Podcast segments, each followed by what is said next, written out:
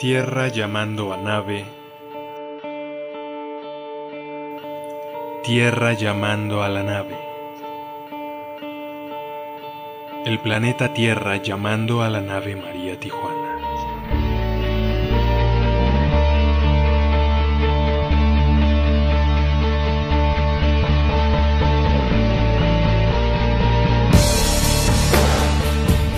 Encaso es como ese jazz que aparta la náusea.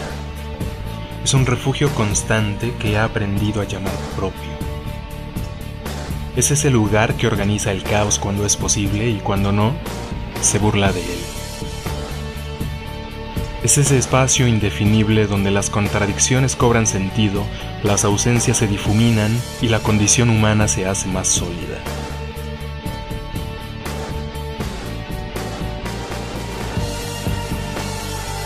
Emmanuel Oblong, desde la Tierra.